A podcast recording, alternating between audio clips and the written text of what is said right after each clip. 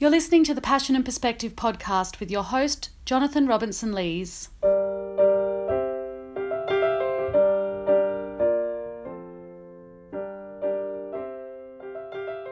This is the Passion and Perspective follow up session live on Facebook with today's guest, Ashlee Bucholtz, and your host, Jonathan Robinson Lees.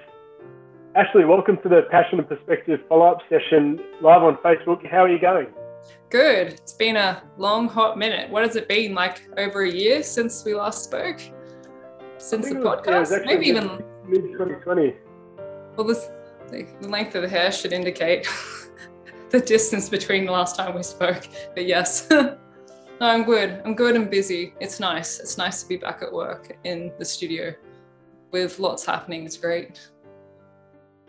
Ashlee, when we last spoke in 2020, you referenced the quote that for you, success comes within the making of the work, and that Yes. success isn't determined by output or awards necessarily.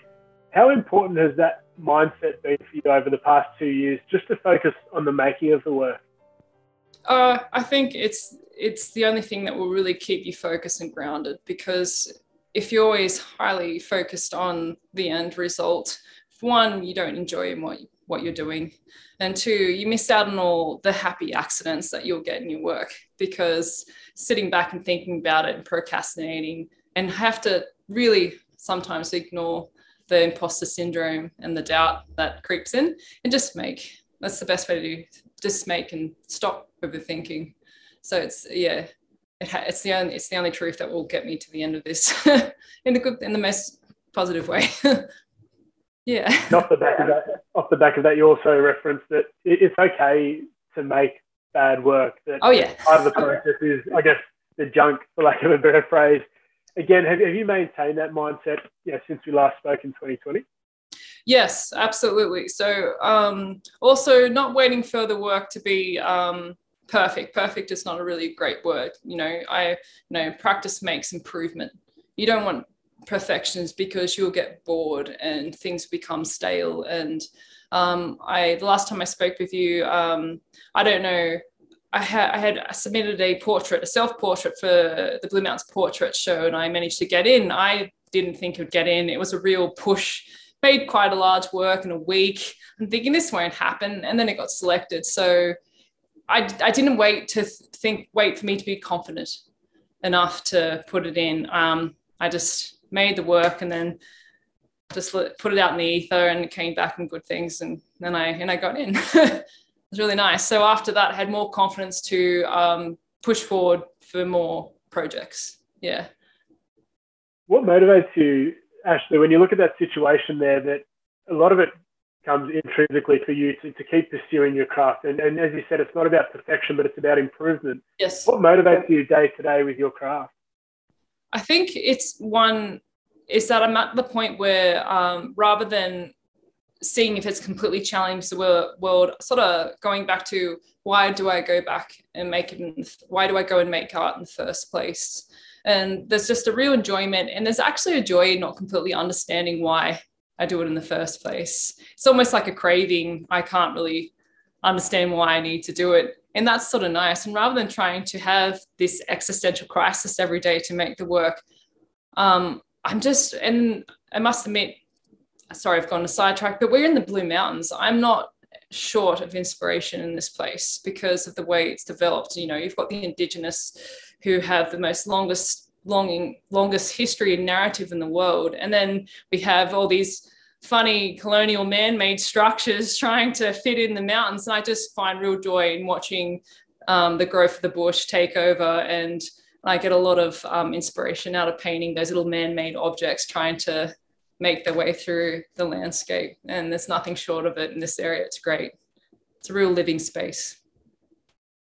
And in our last chat, Ashlee, you spoke about that for you, research is, is a key part of the process Yes. that yes. you need to be out there taking photographs, sketching before you get to that point in time. What, what kind of inspiration do you draw from from being in the environment? Do you, do you find yourself needing to go out in the Blue Mountains, nature, to to get that, I guess, motivation and inspiration? Um, yes, I think um, well that's why it's so convenient having having a smartphone or a camera because because what I like about the Blue Mountains is that it's constantly got a changing um, uh, weather pattern. And I love the fact that the fogs, the way the fog comes and creeps in and eats the streets. So it's just, I found some amazing lighting situations here where I've just snapped images of the fog coming and completely hazing out the space and giving a really awesome um, dissolved background, midground, and foreground. And it's and yes, it does get very romantic, and you do fall in the sublime of nature. But that's the great thing about it. And then I'll go back and revisit that place for certain details and do sketches, for example, of a tree at the foreground, and then um, go back to the studio and pick little nuances of color. So technically, I have two works at the moment that's in um, a new show, and they were both in misty, cold weather days, and it sort of looks like autumn in these works. And they are hardcore pinks and yellows because there's a little bit of truth in those images because I found those colors. It could be just on the trunk of the tree or a leaf or a particular way the color has been dissolved through the fog, and I'll just completely hone on it. And this environment here gives me that opportunity just to imagine impossible colors. And um, I never get bored. You can never, never, never um, out, you know, get bored of a, a new color palette. So yeah. and those intricacies, the, the colors that, that you pick up on, when you're out there sketching and researching, are, are, you looking for them or do they come out on nature to you? Um, I think I've definitely got a bias. I always go with a color, uh, com- complementary color palette. So that's the opposite of the color wheel, and they vibrate. And I, oh, I think I've mentioned I spoke about a thing called color discord, and they'll make things like a pastel um, complementary, and they'll sort of vibrate. So I am always looking for those to um, for something as a focus. But then um, I think what really hones in is that I'm always um, attracted to the little oddities that we see around this area. So in Wentworth Falls across the lake, there's this giant cutout hole where the power lines go through. So I was there, beautiful foggy day, and that's the first thing I honed in on. So I want, I always find colors that sort of match either that sensibility or that feeling or the humor or whatever that area is. And um, I try to make that um, be a little bit of a focus and part of the drama. And I'll use colors to also um, enhance that. So it's a bit of both. It's a bit of nature plus how I'm feeling when I'm in the space. Yeah, it's fun to investigate. This is the Passion Perspective follow up conversation. We're live on Facebook with Ashlee Bucholtz and your host, Jonathan Robinson Lees. Ashlee, you are now represented by the Day Gallery in Blackheath. Yep. Yes. How did that opportunity come to fruition? Um, I think when we started to slowly open up um, after the first lockdown, and actually this was just before the second lockdown, I had managed to achieve a couple of little milestones for me. So jumping over the hurdle of applying for a prize again in a major gallery, I was very hesitant for a long time imposter syndrome, as I spoke before, all those little things that sit in your back of your head. And I just thought, I've got nothing to lose. I put a piece in a magazine, the art edit, and just little things that I had, I didn't have a fear to actually just walk in and I just approached Vince Day and said, but are you accepting new artists? And he wanted to know what was my grounding in the mountains. I teach and tutor, teach classes at the Mountains Culture Centre. I've taught classes at the um, Pottery Art School in Lithgow, and it wasn't a lie. I actually had the confidence to show him I had done the hard work. I have a website, I had a business card, and we went through my works, and he said yes. And I'm very appreciative because they're very pro Blue Mountain artists, and I'm thankful for that community. Yeah, so I just had a bit more confidence this time. have you noticed a change in yourself since being a part of that gallery? Yeah, because I don't have to explain myself. I didn't have to anyway, but it's funny when when you have a gallery backing you, there seems to be a change in the way people view you as a creator.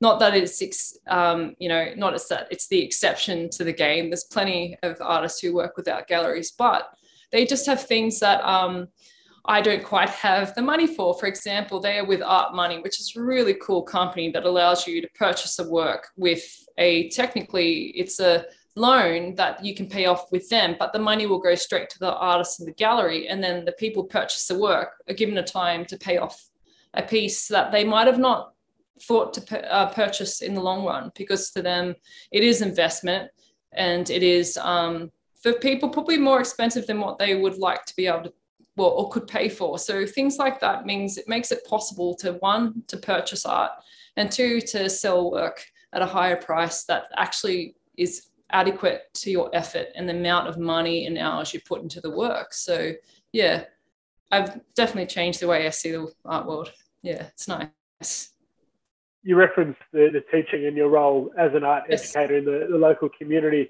Yes. What are you trying to pass on to to new artists or people developing their craft?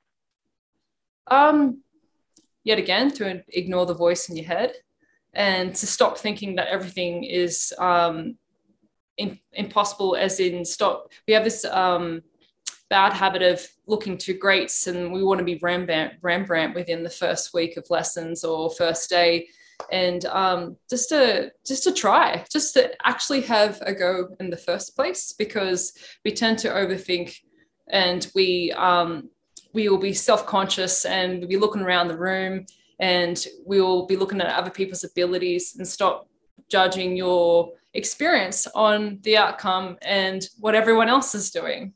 Are you enjoying it? And why and why do you want to do creativity? For some people i think it's an outlet they didn't realize they had in the first place.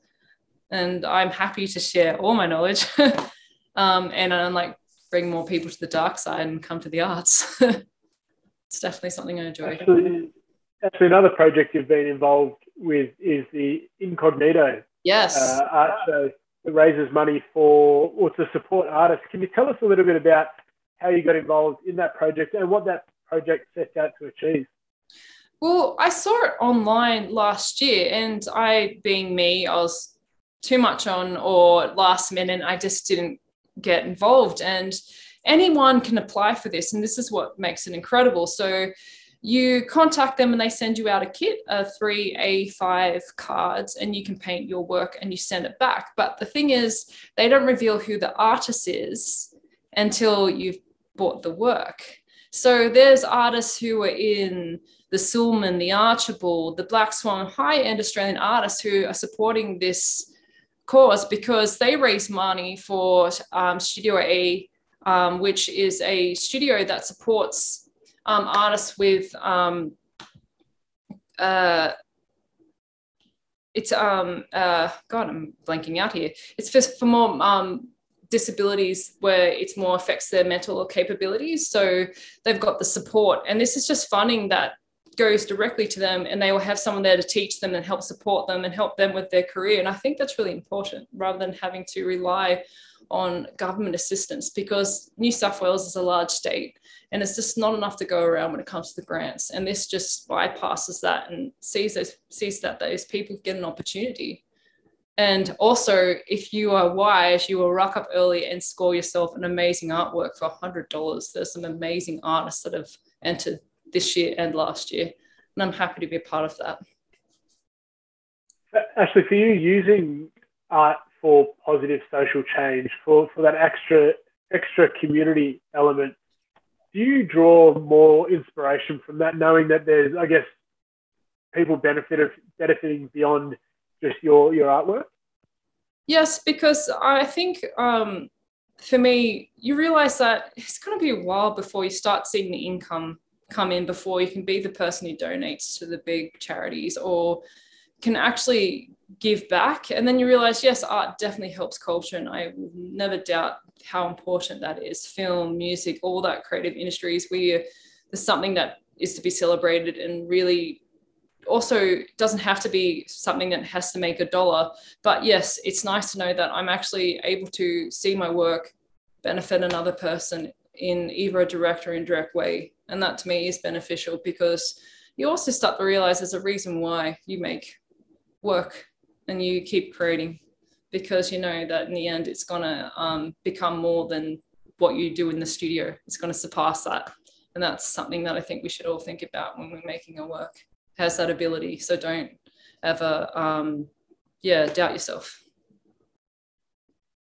an exciting project for you from between 2020 and, and speaking with you today was the opportunity to connect with comedian Tim Ferguson. Can you tell yes. us a little bit about that opportunity? Um, I remember just talking to my brother about it and just going, you know, I've been wanting to enter the Archibald for a long time, and I just wanted to paint someone I respected and also someone I could relate to. And as I spoke about before, I also have a multiple sclerosis, and so does Tim. And I just thought, I've got nothing to lose. I'll just give him an email. And he said yes. And I was like, oh my God, now I've got to follow through with this. Um, and it was that process of starting meeting with him and completing a work and seeing it out and delivering it to the gallery. And that was just something that I uh, I felt very accomplished in the end, being able to, and obviously with a lot of help, nothing ever happens with me without a, a little army behind me of friends and everything like that, especially when we're in the middle of um, another outburst of COVID and everything else. So yeah, it was exciting. The man's smart. He's brilliant. Um, um, I was very nervous, chatty Cathy, and it was just great to sit with him and talk about, you know, what is his process because he's still at his A game. He's still he's still performing. He's just had two shows recently, and I just think, yeah, that's what I want to be. That's what I want to. I wanted to paint someone who was a very good example of someone with multiple sclerosis, but still definitely not sitting on his hands and just doing the work. And um, yeah, we're you know we're to be seen. We're not to be putting in just in a group of oh look, there's people who have special needs. It's like no, we're ready to work. We are educated. We are clever. We are smart, and we are great at what we do. So yeah, he just embedded all those things, and I was very appreciative. it was amazing. how long did that? How long did that process take from once you started painting that portrait of Tim? Is it, is it a short process? Does it take a while? Talk us through that process. For me, I probably could have started a lot earlier, but a month and a half. So um, I emailed uh, Tim, and then I worked out within a couple of weeks to have a friend drive me down and drop me off at his residence because I was at the time I didn't want to go on the train and be like, oh, hello Tim, here's COVID. So um, uh, rocked up. Um, I had a two-hour session with him, which was very generous. Um, and I would get uh, had photographs and sketches of him and sketched his feet and um, some sitting figures. And then after that, took those images and sketches back to the studio, did a lot of printouts for finer detail work, and then started drawing the figure and um, how I wanted to sit because the funny thing is that there was a certain pose where the hand was better in one and then better another sketch. So I was compiling all that information into one and it was very difficult because realistically it would have been a lot easier just to go back to re-sketch him and re-photograph him. But at the time,